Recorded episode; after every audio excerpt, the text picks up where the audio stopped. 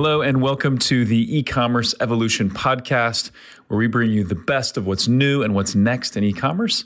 I'm your host, Brett Curry, CEO of OMG Commerce. And our mission with this show is to interview the top merchants, the top marketers, and the experts shaping the e commerce industry. This episode of the e-commerce evolution podcast is brought to you by Zipify and their flagship app Zipify Pages. Zipify Pages is an e-commerce sales funnel and landing page builder that seamlessly integrates into your Shopify store. Just start with one of a growing list of templates and then customize and go. These templates are created by my friend, an eight figure e commerce store owner, Ezra Firestone. Each template is built with proven conversion elements, but also features a simple drag and drop editor. So you can truly make these pages your own, so you can customize and tweak and test and create some awesome landing pages and sales funnels. So check out all the details, sign up for the beta at zipify.com. Well, hello, and welcome to another edition of the e commerce evolution podcast. I'm your host, Brett Curry. Really excited about the topic today. Today is the first in what I hope is going to be an ongoing series called How I Did It Real Merchant Stories. And before I introduce the merchant that I'm interviewing today, and we're going to talk about his success story and how their company has grown. I want to give a quick plug to an upcoming event that I think everybody in the e commerce industry has to attend at least once, and that's uh, IRCE or Internet Retailer uh, Conference and Expo. It's in Chicago. It's the largest e commerce gathering in the world. And it's coming up June 6th through the 9th. Uh, although there is a pre day and a post day. So the main days of the event are the 7th and 8th.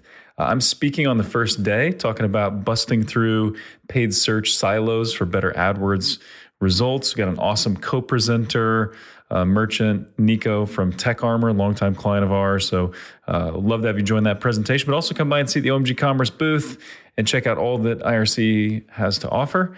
And, and so with that, uh, the topic today, I'm, I'm interviewing longtime client, good friend of mine, Chris Lynch. He's the co-founder of Everyday California. And you get to hear the story of how basically he and his partner started as two guys with a couple of kayaks doing tours in La Jolla uh, which is near San Diego, California, and how they grew that into a lifestyle brand. Now they've got a, a global licensing deal with their apparel. Uh, they're selling apparel online, they're booking adventures online.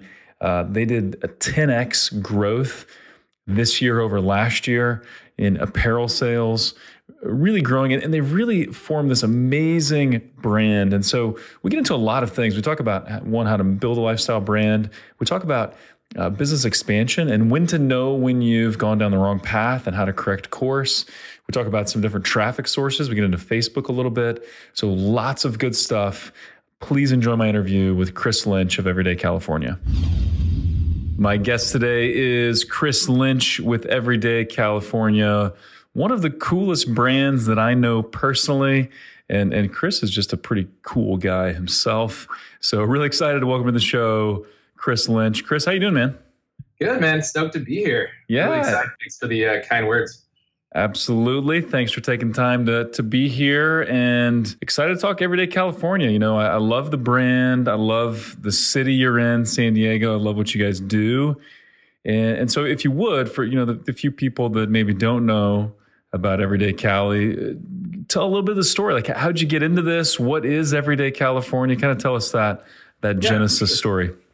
Yeah, so Everyday California is an ocean adventure and lifestyle brand. Um, myself and my business partner, Michael Sammer, um, started back in 2010 as a small um, tour operator. We actually were doing uh, kayak tours. Uh, we purchased a permit to operate in uh, in La Jolla, California, and uh, run guided kayak tours. And uh, as we as we grew, we knew that we wanted to build a brand and build a lifestyle around what we were doing because we were seeing thousands of people and taking them out on the ocean and, and whether it was kayaking or paddleboarding or surfing or snorkeling we had this really engaged audience and we really wanted to share them you know our love of the ocean and our love of california.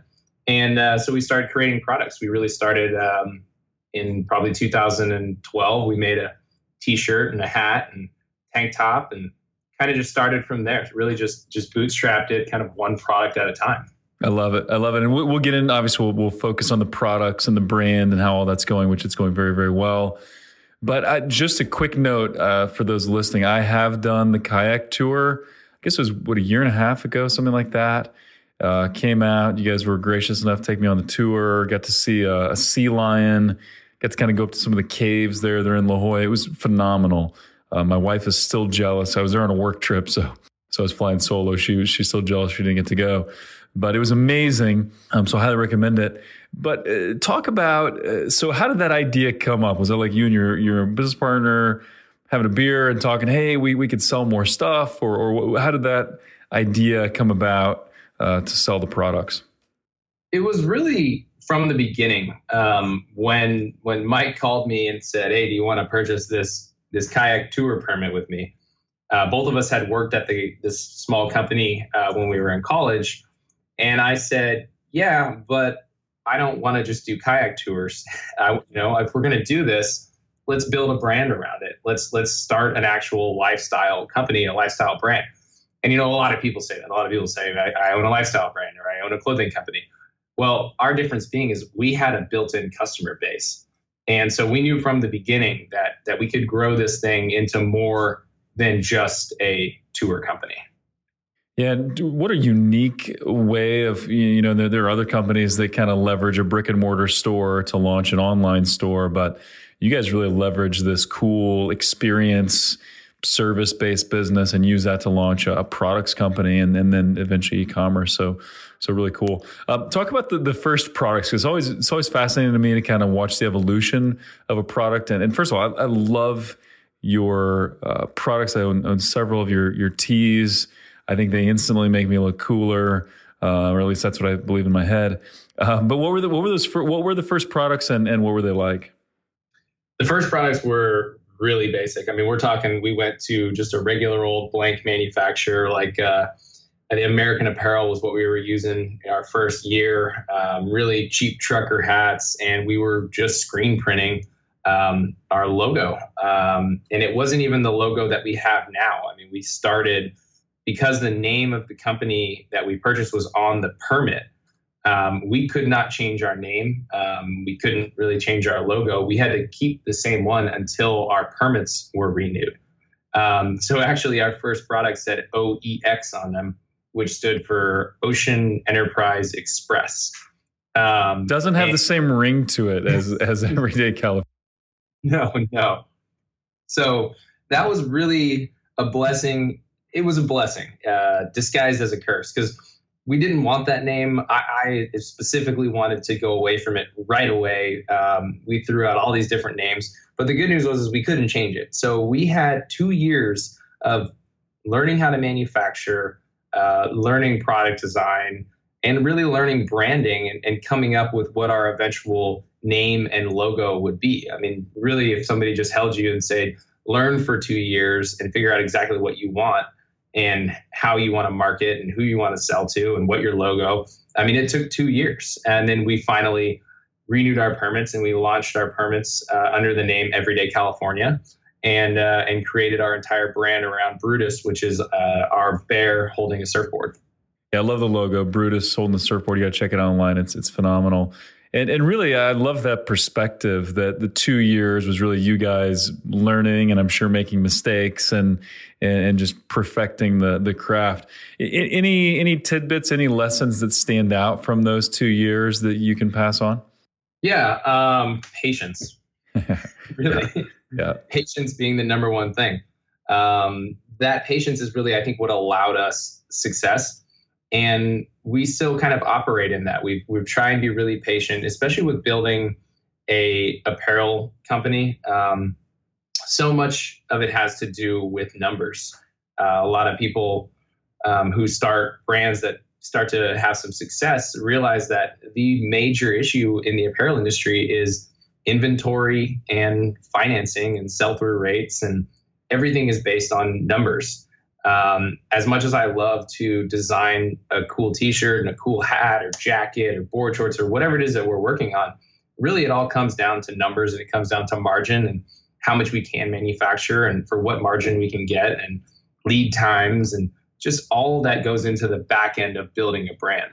Yeah, that's phenomenal. I think a lot of people want to rush the process. You know, they they say, "Hey, I, I'm dreaming of a lifestyle brand as well, and so I want to go from zero to two million, you know, in in in five months or something." And and while those kind of numbers are certainly possible with certain businesses, maybe, but you know, doing what you guys have done in terms of crafting the design and getting stuff that people really like and uh, that, that shows well, and and really your brand is exploding in terms of popularity, which I know we'll, we'll get into um, it takes time and, and, and, and then managing inventory and managing shipping and, and all that. And so, um, so when did you, when did you guys first think about selling through e-commerce? Was that also in the, in the beginning that, that you had that vision or did that come later? Um, you know, we always knew we wanted to sell online, but that wasn't a big priority for us. I mean, starting out, the 95% of our business was was tour related. So our first um, our first goal was to grow the tour business. I mean, eh, much better margins, um, no inventory.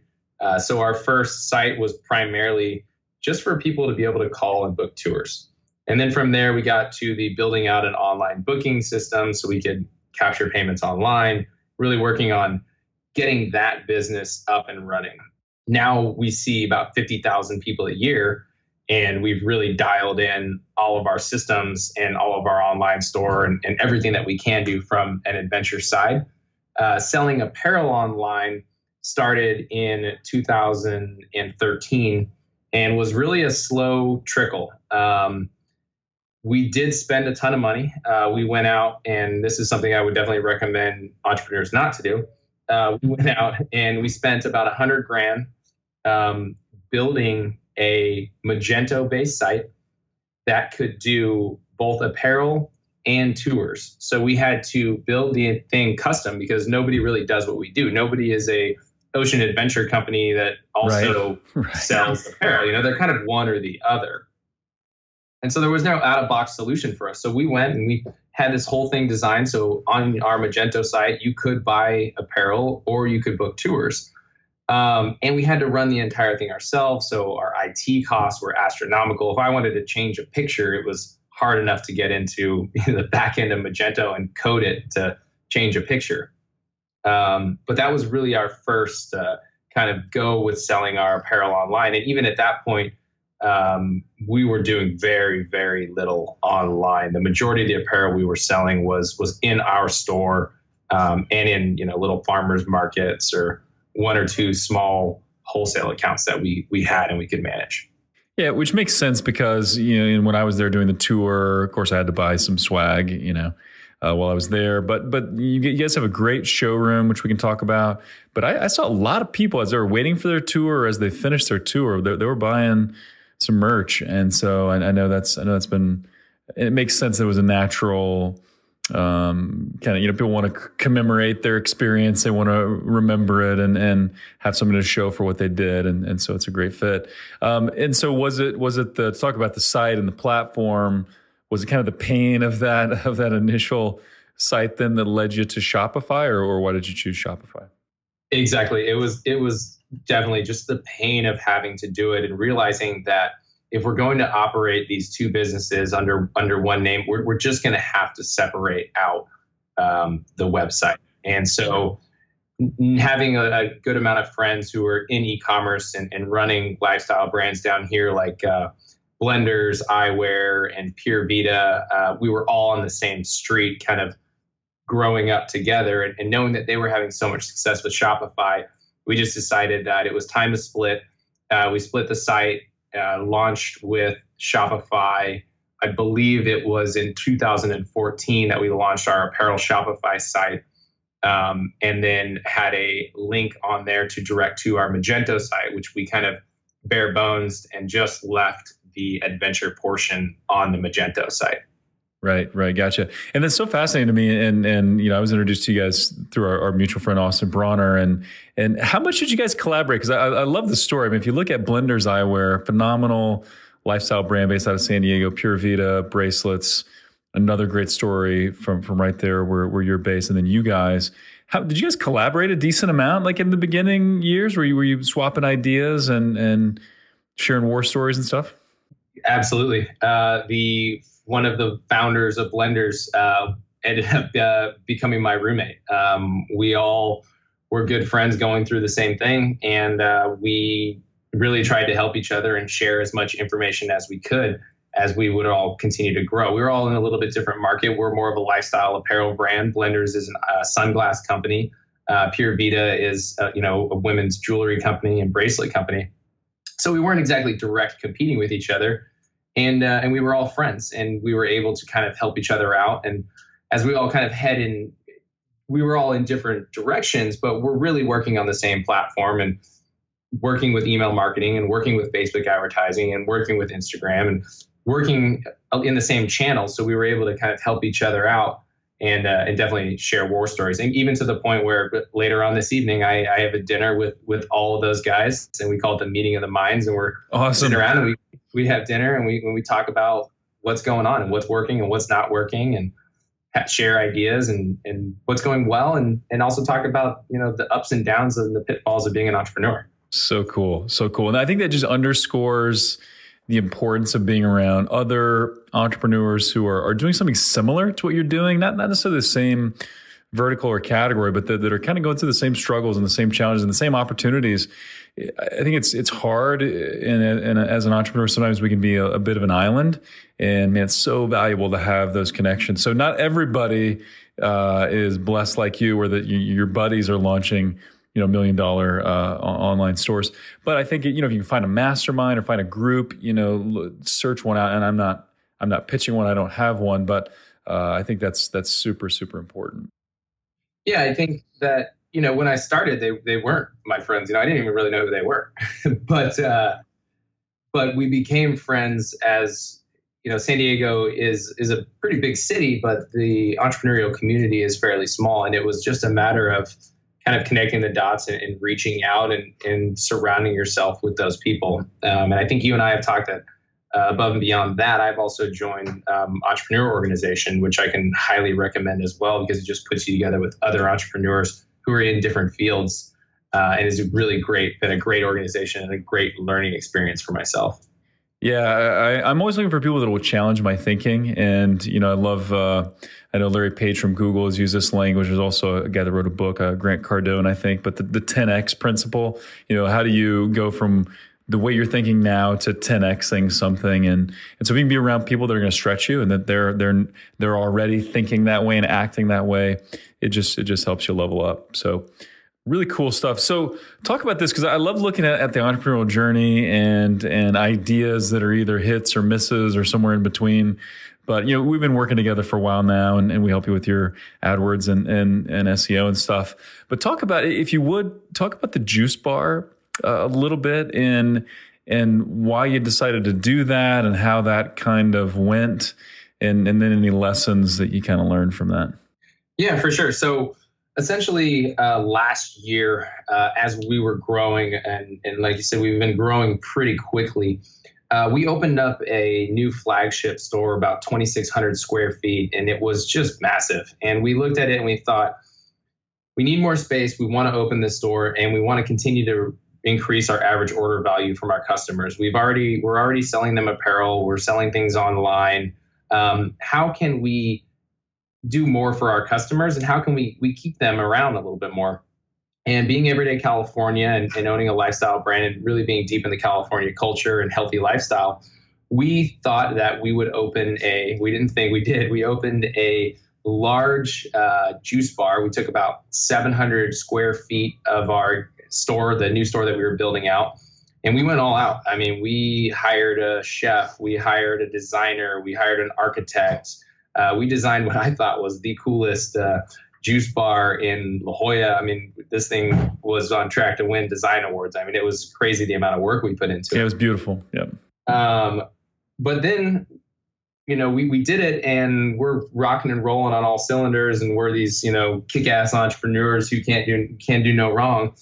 And uh, come to find out, you know, you, you come out with us and you go surfing or paddleboarding or whatever it is you do you're hungry and you don't uh, necessarily want a $10 juice or a uh, $10 acai bowl. Right, uh, right. so we quickly realized that um, it wasn't it really wasn't working for our customer base. Uh, we were sl- starting to um, gain traction with the locals. Um, by no means were we, you know, dead in the water there. It was just a very slow process. Um, margins were much, much slimmer than we have on the adventure side and on the apparel side.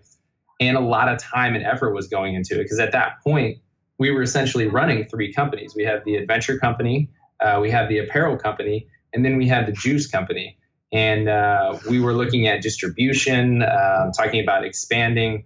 Uh, our juice bar or our, our, even our juicer was a massive, massive piece of equipment um, that I mean, we made an excellent product, but everything was very, very expensive. And not only are we looking at inventory on the apparel side, we were looking at inventory on the juice side, and that inventory is perishable and it goes quickly. Um, so we kind of sat around. We had these quarterly meetings uh, with our executive team, our, our C-level guys here, and uh, we lock ourselves into a room for eight hours, and we all go over everything that's going on, um, ideas and, and problems, and what's going good and what's going bad. And we had this meeting, and about five hours into the meeting, I finally stood up and I said, "Hey guys, we haven't talked about the juice bar once. What are we going to wow. do?" Wow. and uh, and we ran through all of the numbers and and we were we were making money i mean we you know we were doing a lot and it could have been a business that would have been successful if that was the only thing we were focusing on but we were looking at these very slim margins a lot of time um, and the majority of the headaches of the business were coming from this juice bar side um, so we made the decision to cut it um, quickly uh, there's no reason. We felt like there was no reason to continue something um, that was a much lower margin for us. That was kind of causing a lot of headaches. That was a really cool product and a really cool space, but all of the other uh, business was growing so quickly that we could use that space right away. Uh, we made the decision in December. Uh, by December 31st, we closed the doors. By February uh, February 15th or so, we had the entire place had been uh, gutted. We'd sold all the equipment. Uh, we had almost uh, almost doubled our retail space and and doubled our fleet for our paddleboarding and surfing and adventure side of the business. And within two months of that, we had already doubled revenue um, on our rental business for surfboards and paddleboards. And the profit margin on that was so high that we were already making more money. That's awesome, and I think so many good lessons there. You know, you, you guys did it. Like you, you made, the, and I, I, saw pictures, and the juice bar looked amazing, and you were making money.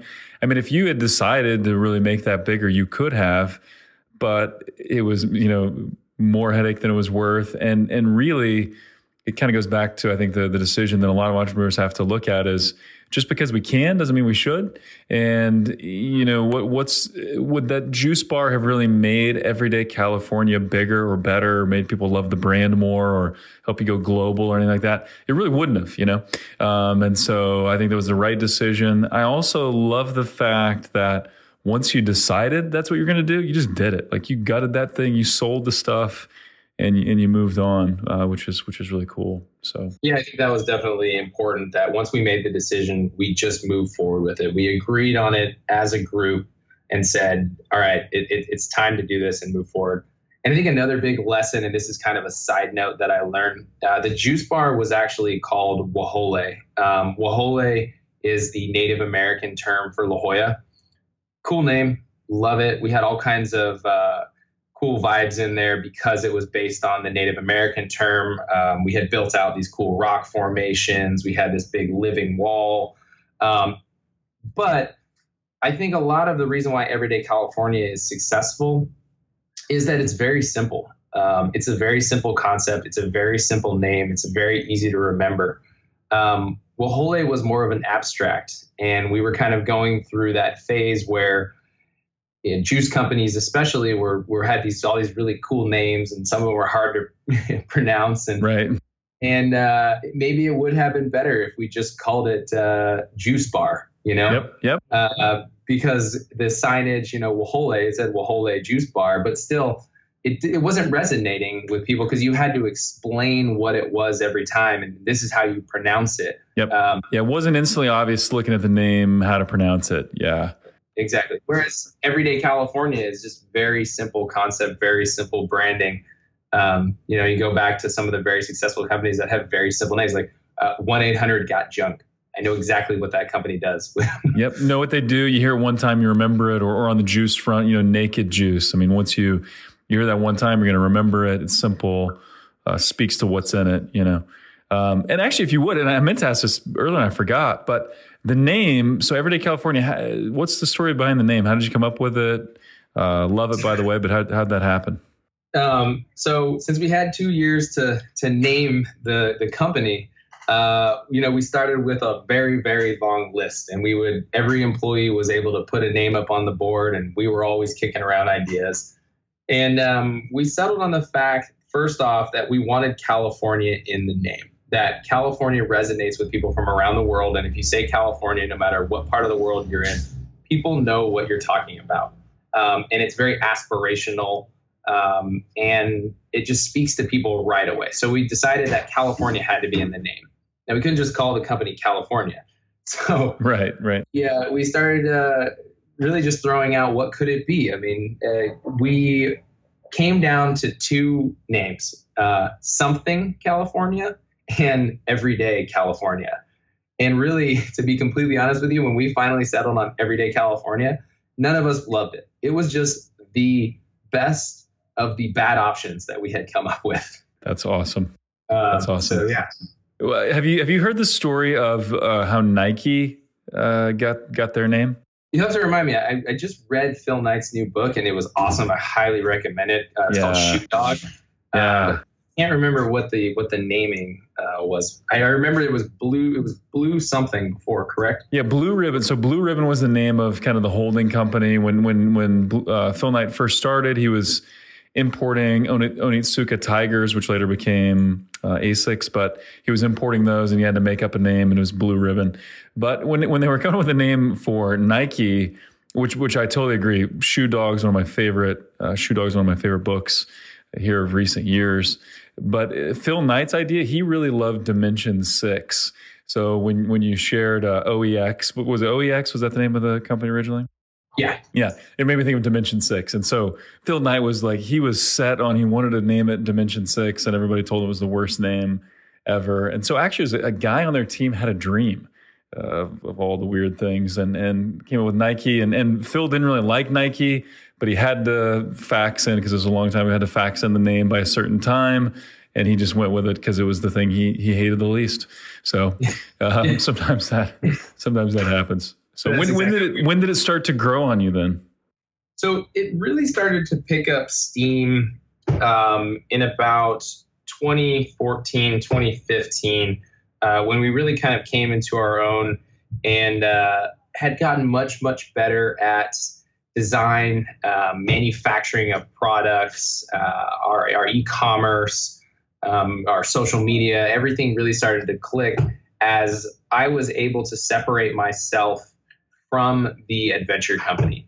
Um, and once I was able to kind of pull myself out of that because that was such a big money maker for us, and, and my business partner was really able to just take it and run with it. And our, our general manager, who's now our, our director of operations, Brian, and same with our, our, uh, our director of sales.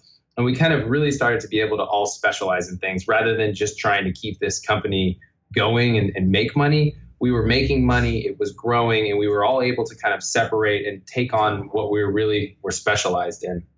Um, so once I got to really focusing on the brand aspect, and that's when it really started to, to take a turn. And uh, this is at the same time where we met a brand management company.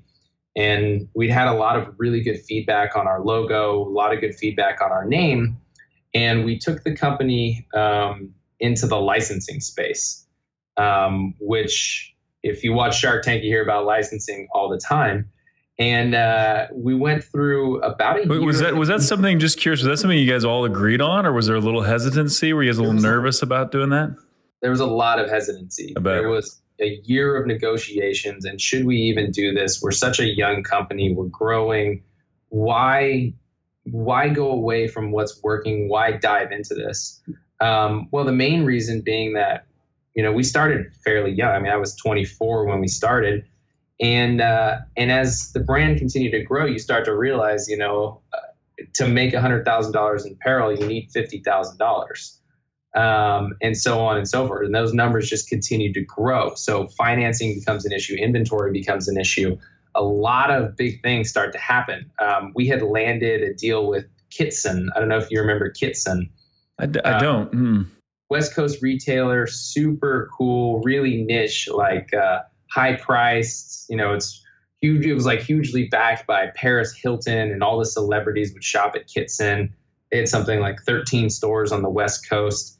Um, we landed an account with them, and uh, next thing we know, uh, uh, the company folds and goes bankrupt and doesn't pay us for anything.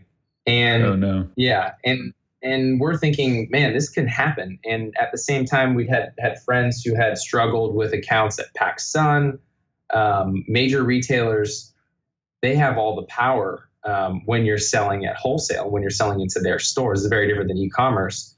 And so when we were approached uh, and went into negotiations with Cherokee Global Brands, they own uh, Cherokee, which is in Target. They own Tony Hawk, Liz Lange, Side Out, Hi-Tec, Magnum Boots. Um, they own a lot of really cool brands. Uh, when we started speaking with them, really uh, what happened was is we landed on a licensing agreement with them where they purchased uh, part of our intellectual property and trademarks being our logo and name, um, and they purchased the rights to sell in most in all e um, sorry all brick and mortar and wholesale.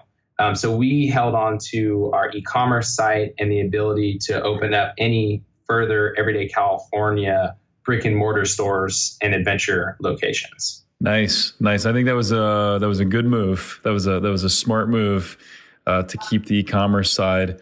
Um, and so uh, let's talk about that a little bit. And, and, I love the fact that you guys are expanding, and I know there's there's big things on the horizon. And so hopefully one day in the not too distant future, people all over the world will be seeing everyday California gear. Um, but let's talk about e-commerce and what's really working. Because you and I were going over the numbers a little bit ago. Your e-commerce sales are way up over last year, which is super exciting. But what what are some of the things? What are some of the channels that are really driving growth for you uh, online?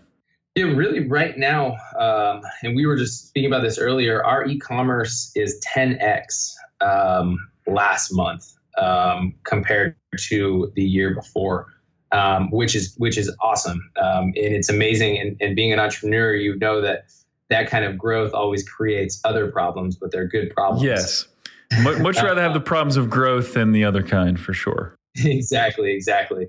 But what really works for us um, on the apparel side is Facebook and Instagram, and really most recently um, Instagram advertising. Um, it's much harder to grow an apparel company because a lot of people, uh, when you go out and purchase a T-shirt or purchase a pair of jeans or a jacket or whatever it is, if you haven't purchased from that company, you don't necessarily how, know how that's going to fit or, or, what the fabric feels like. Um, so we've done really well recently with our headwear category uh, because it is more of an accessory. Um, it's a little bit lower of a price point, and it's also one size fits all.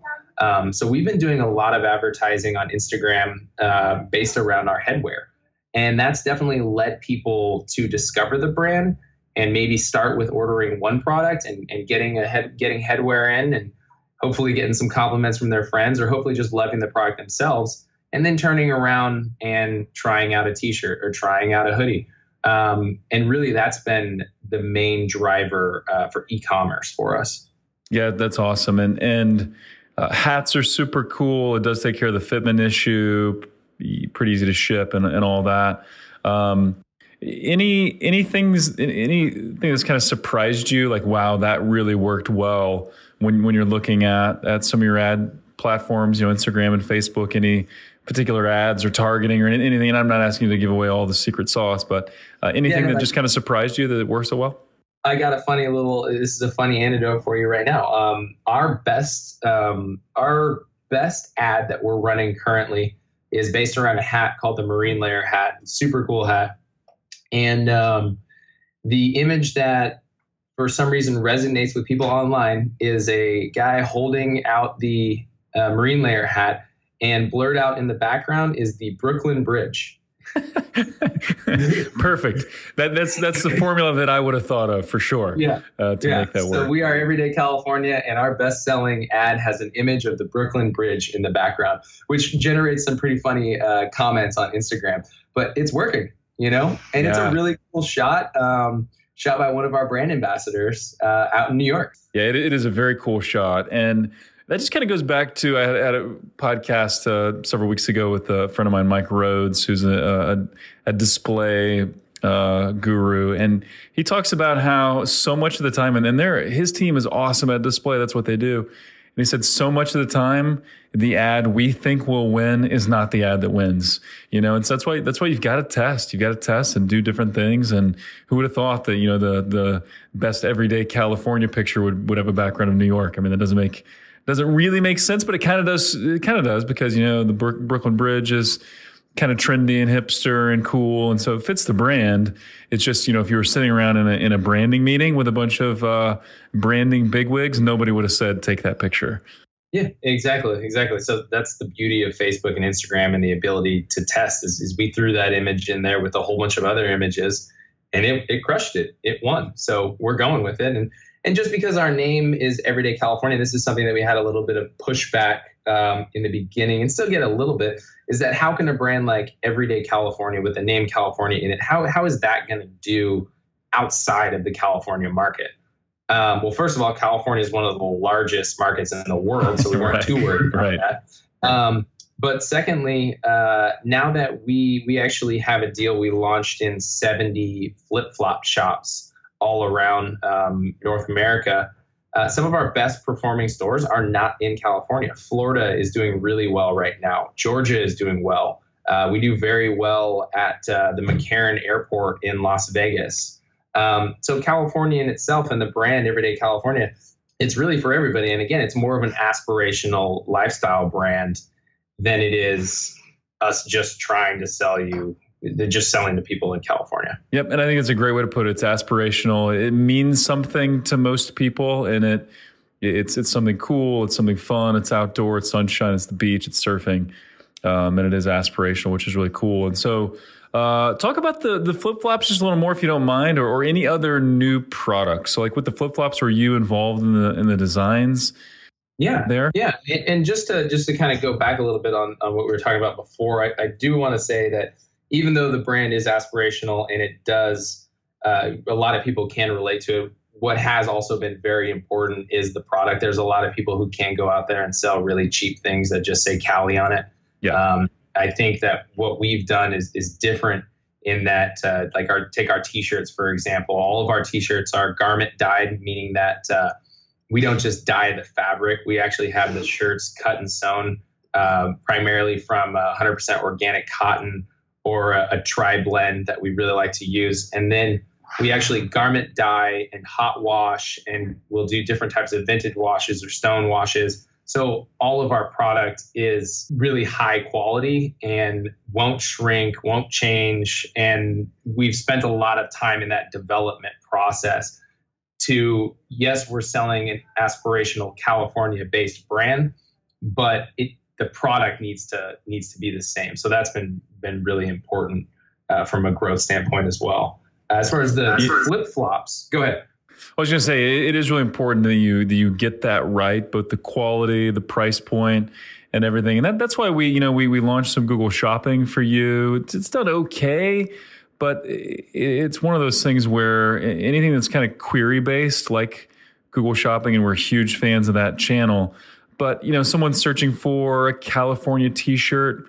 There's a lot of people that do want kind of the the run of the mill Cali design that costs ten bucks. You know, um, exactly. And so that's why I think I think you've had a lot more success with Facebook and Instagram and, and targeting the right audience and influencers and, and things like that. So.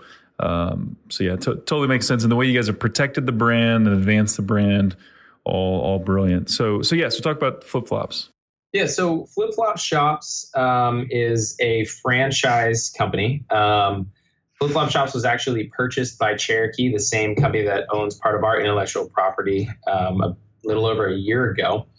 Um, and so what we're doing with Flip Flop Shops is a is part of the licensing model. Um, so Cobian Footwear or Cobian Sandals, which is based um, here in Southern California, makes an amazing, amazing product. Um, some of the most comfortable flip flops on the market, and leveraging Cherokee and leveraging Flip Flop's relationships, we were able to do a licensing deal with Cobian uh, for them to produce um, everyday California flip flops. And then we were put in as a direct distribution into the flip flop shops models. So we just launched uh, a little over a week ago, um, direct into every single store. Um, so it's been really, really cool to be working with all these really great partners and veterans of the industry uh, in launching a completely new category for us and a category that works and speaks directly to our brand. I mean, what better thing to sell under the name Everyday California than flip flops? You know, it's perfect. Perfect so, fit. Perfect fit. Yeah. Totally. Totally. Yeah. But something that, again, we would not, we would love to have done. But the manufacturing of footwear and creating a quality product, which is what was really important to us, uh, is very hard to do in the footwear space. You don't just wake up one morning and say, "I'm going to make flip flops." Um, so it's it's great to have those strategic partners and have people who really are veterans in the industry and, and know what to do, how to do it. Yep, yep, uh, totally agree. And we, we've had some footwear clients, and yeah, the manufacturing process there is really tough. And when you're going up against other people that are really well established in the footwear industry, you can't really afford to make uh, have some uh, no pun intended, but missteps, you know, with a, an inferior product. So yeah, excited about the everyday Cali flip flops. Uh, they look awesome. So um, good. Any other any other new products on the horizon? I know you maybe can't tip your uh, your hat there much, but uh, any other any other new products that you've either just released or that are in the works? Uh, in the works, uh, we're working on, and, um, and if anybody is in the the industry, the apparel industry, they know how far out uh, lead times are. Uh, we're working on some really cool board shorts for spring summer um, 18 that we're really excited about.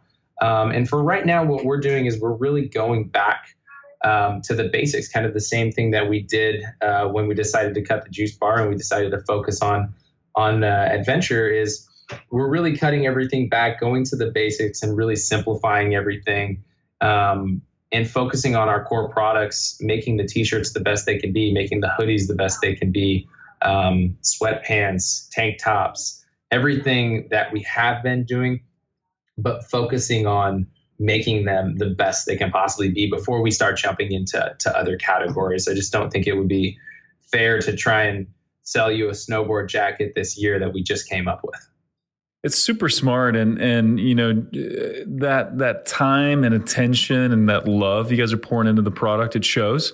And you know i mean people are always going to wear hoodies always going to wear t-shirts. And so making the next shirt better even better than before next hoodie even better than before uh, i think is is a really smart approach. So very cool. Um, if you had to predict or or share maybe a couple of thoughts where do you see everyday california in you know five years from now five years from now, I mean, our long term goal is to continue to work with with Cherokee Global Brands on an international standpoint. Um, currently, uh, we're working on deals in about five different countries.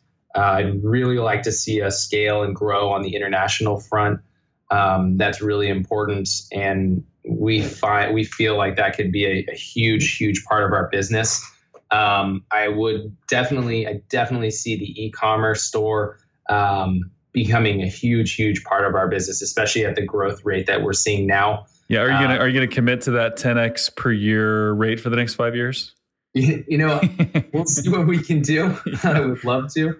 Um, we are scaling as safely as we can. I actually had a conversation with our Facebook ad agency and, and Instagram guys uh, yesterday um, and told them to hold the budget. Um, we can continue we could continue to spend and continue to increase our spend and we're seeing a, an actual profit but i don't want to mess it up essentially. Uh, we don't want to overpromise and underdeliver. Um, so we're going to scale as as slowly as we can as safely as we can so that this thing lasts and, and it doesn't uh, we don't make any mistakes along the way. If somebody orders from us we want to make sure that the product is correct that they're getting their product on time uh, that everything from manufacturing to warehousing and inventorying uh, is done correctly. So slow growth but yeah if we can keep the 10x i mean i'll do the best i can. You got to do it the right way and i commend you for that because you want that experience to be good you want people to get the right product and so showing a little restraint there, which is I think hard for entrepreneurs to do because I'm I can definitely relate to your Facebook guy. You know, when I find an, an ad that's dialed in, man, I just want to I want to you know light a light a fire under that. But it, does make sense to hold back a little bit to show some restraint to make sure you're growing in a way that's sustainable and healthy. So I, I commend you for that. Um, I know we've talked about a few of, of your friends that you mastermind with. But any other e-commerce companies that you pay attention to? I think it's always interesting to say, you know, other e-commerce successful entrepreneurs. Who are the people they pay attention to? So, who, who do you watch? Um, so, number one, on the e-commerce standpoint, um, I love to follow and see what Movement Watches is doing. Yeah. Uh, they were zero to 60 million in four years, I believe. That's not bad. That's not bad. Uh, not bad at all. So I definitely definitely uh, keep an eye on on what those guys are doing. Um, yeah, what's funny, what's interesting about that, I was at an event in San Diego. We did we didn't get to meet up, which was a bummer, but I was there speaking at an event and met several people, several kind of new entrepreneurs who are launching pretty cool businesses. And and both of them mentioned two people in, in particular said we want to be like movement watches only for our category. Yeah. And so yeah, they, have they've kind of become a, a standard in a, in a way and that's a great great goal obviously and i believe uh, you and i we had uh, we had dinner with jake was that we did. Last year? Yeah. Yeah. And super cool guys super humble very smart and, and i definitely watch and see what those guys are, are doing. Uh, Pura Vida is also another example of a company that's grown and scaled and done such a good job. Um, but for me being in the apparel industry being a lifestyle brand it's, it's definitely a little bit different. We have much more skus um, we have a kind of a lot more going on just because you're talking men's, women's, kids, accessories. Um, you know, for every T-shirt we make, we need to make it in five to six different sizes, uh, different colors. So it becomes, uh, from an inventory standpoint and from a logistical standpoint, definitely very complicated. So the companies that I follow in the lifestyle industry that are very similar to us are uh, Marine Layer. I don't know if you've seen Marine Layer Apparel. Uh, they're based out of San Francisco. Uh, they've done amazing things. Um, I watch them because they've also expanded from a brick and mortar standpoint, which is something that we are interested in doing is specialty brick and mortar. Um, a lot of these big retailers, you know, are going out of business, but we still see there's a huge opportunity in specialty retail. People will are not going to just stop shopping in person altogether. Um, you know, even even Amazon is opening up stores now. Um, and Marine Layer has done a really good job of that, as well as Aviator Nation. Um, Aviator Nation is another apparel brand, and they're based out of Southern California. And they've, they've done a similar model to Marine Layer. Um, I believe they're up to four or five stores now. Um, and they just create a really cool culture, um, a really cool specialty stores. And it's not just all about shopping. You know, you go into an Aviator Nation and one of them has a big stage where a band can play. Um, and for us, our differentiator is is all the the action sports that we do. So we're looking at a possibility of expanding um, into Coronado. Uh, we've talked about Orange County. We've talked about uh, Los Angeles and different places where if, if you show up to an everyday California, not only are you looking for for some of our product, but you can go out and paddleboard. Um, you know, you can you can rent a surfboard from us. You can maybe grab a kayak, uh, and we can, you know, you can actually experience um, what we're all about. Yeah, and, and and you guys you guys have nailed it. I love those examples. I, I am not familiar actually with Aviator Nation or Marine Layer, but I'm looking at them right now. Very very cool sites, and I think you hit the nail on the head there. That you know, brick and mortar is certainly certainly not dead. I think a lot of the department stores and kind of the boring old way of retail is certainly dying. Uh, but but doing retail the way you guys do it, the way some of these other companies do it, uh, and and you being able to combine the brick and mortar with e-commerce, super powerful. and and really really exciting. So, uh, Chris, this has been phenomenal, man. Super fun. Tons of entrepreneurial lessons, tons of e-commerce lessons. It's just been a, a blast. And now I'm ready to go to San Diego again. So thanks a lot for that. yeah, we'll, we'll get you back down here soon. All right, all right, very good. So uh, if someone wants to check you guys out, uh, buy some hats or hoodies or shirts, where can they find you? And then uh, should people follow you on social media? Uh, for sure. They can uh, check out everydaycalifornia.com. Um, they can follow us on Instagram at, at everydaycalifornia. Same with, with Facebook. Um, since I'm so involved in, in the company Instagram and the company social media, I really don't use my personal. Um, but if anybody does want to reach out or they just want to talk, I'm, I'm always open to that. And anybody um, who has questions or, or, like I said, just wants to talk um, can email me personally at chris at everydaycalifornia.com. Awesome, man. Very gracious of you to do that. And, and I will recommend both your Instagram and Facebook uh, accounts. They're phenomenal. You guys are sharing videos, kayaking videos, and La Jolla videos, and of course, apparel as well. It, they're, they're phenomenal. So, Chris, this has been terrific, man. Thank you so much for taking the time. We'll have to do it again. Thanks, Brad. Appreciate it. Anytime. Yep, very good. So, as always, uh, thanks for tuning in, and please give us some feedback. Let us know what you'd like to hear more of, less of. This is kind of the first in our uh, How I Did It series, going to be featuring some successful e-commerce entrepreneurs. So hopefully you're enjoying that as well. Uh, leave us a review in iTunes. And with that, until next time, thanks for listening.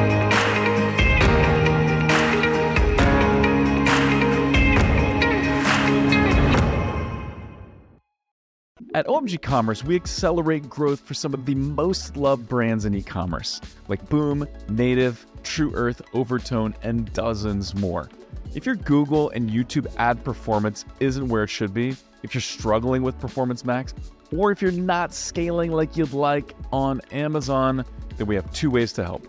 One, we have amazing resources that are free for the taking, like our top YouTube ads guide with lots of examples, our PMax checklist, or our Amazon DSP roadmap, plus many more. Or hit us up for a free strategy session. So go on over to omgcommerce.com and click on Let's Talk to request that free strategy session, or click on Resources and Guides and pick the guide that's right for you. And now back to the show.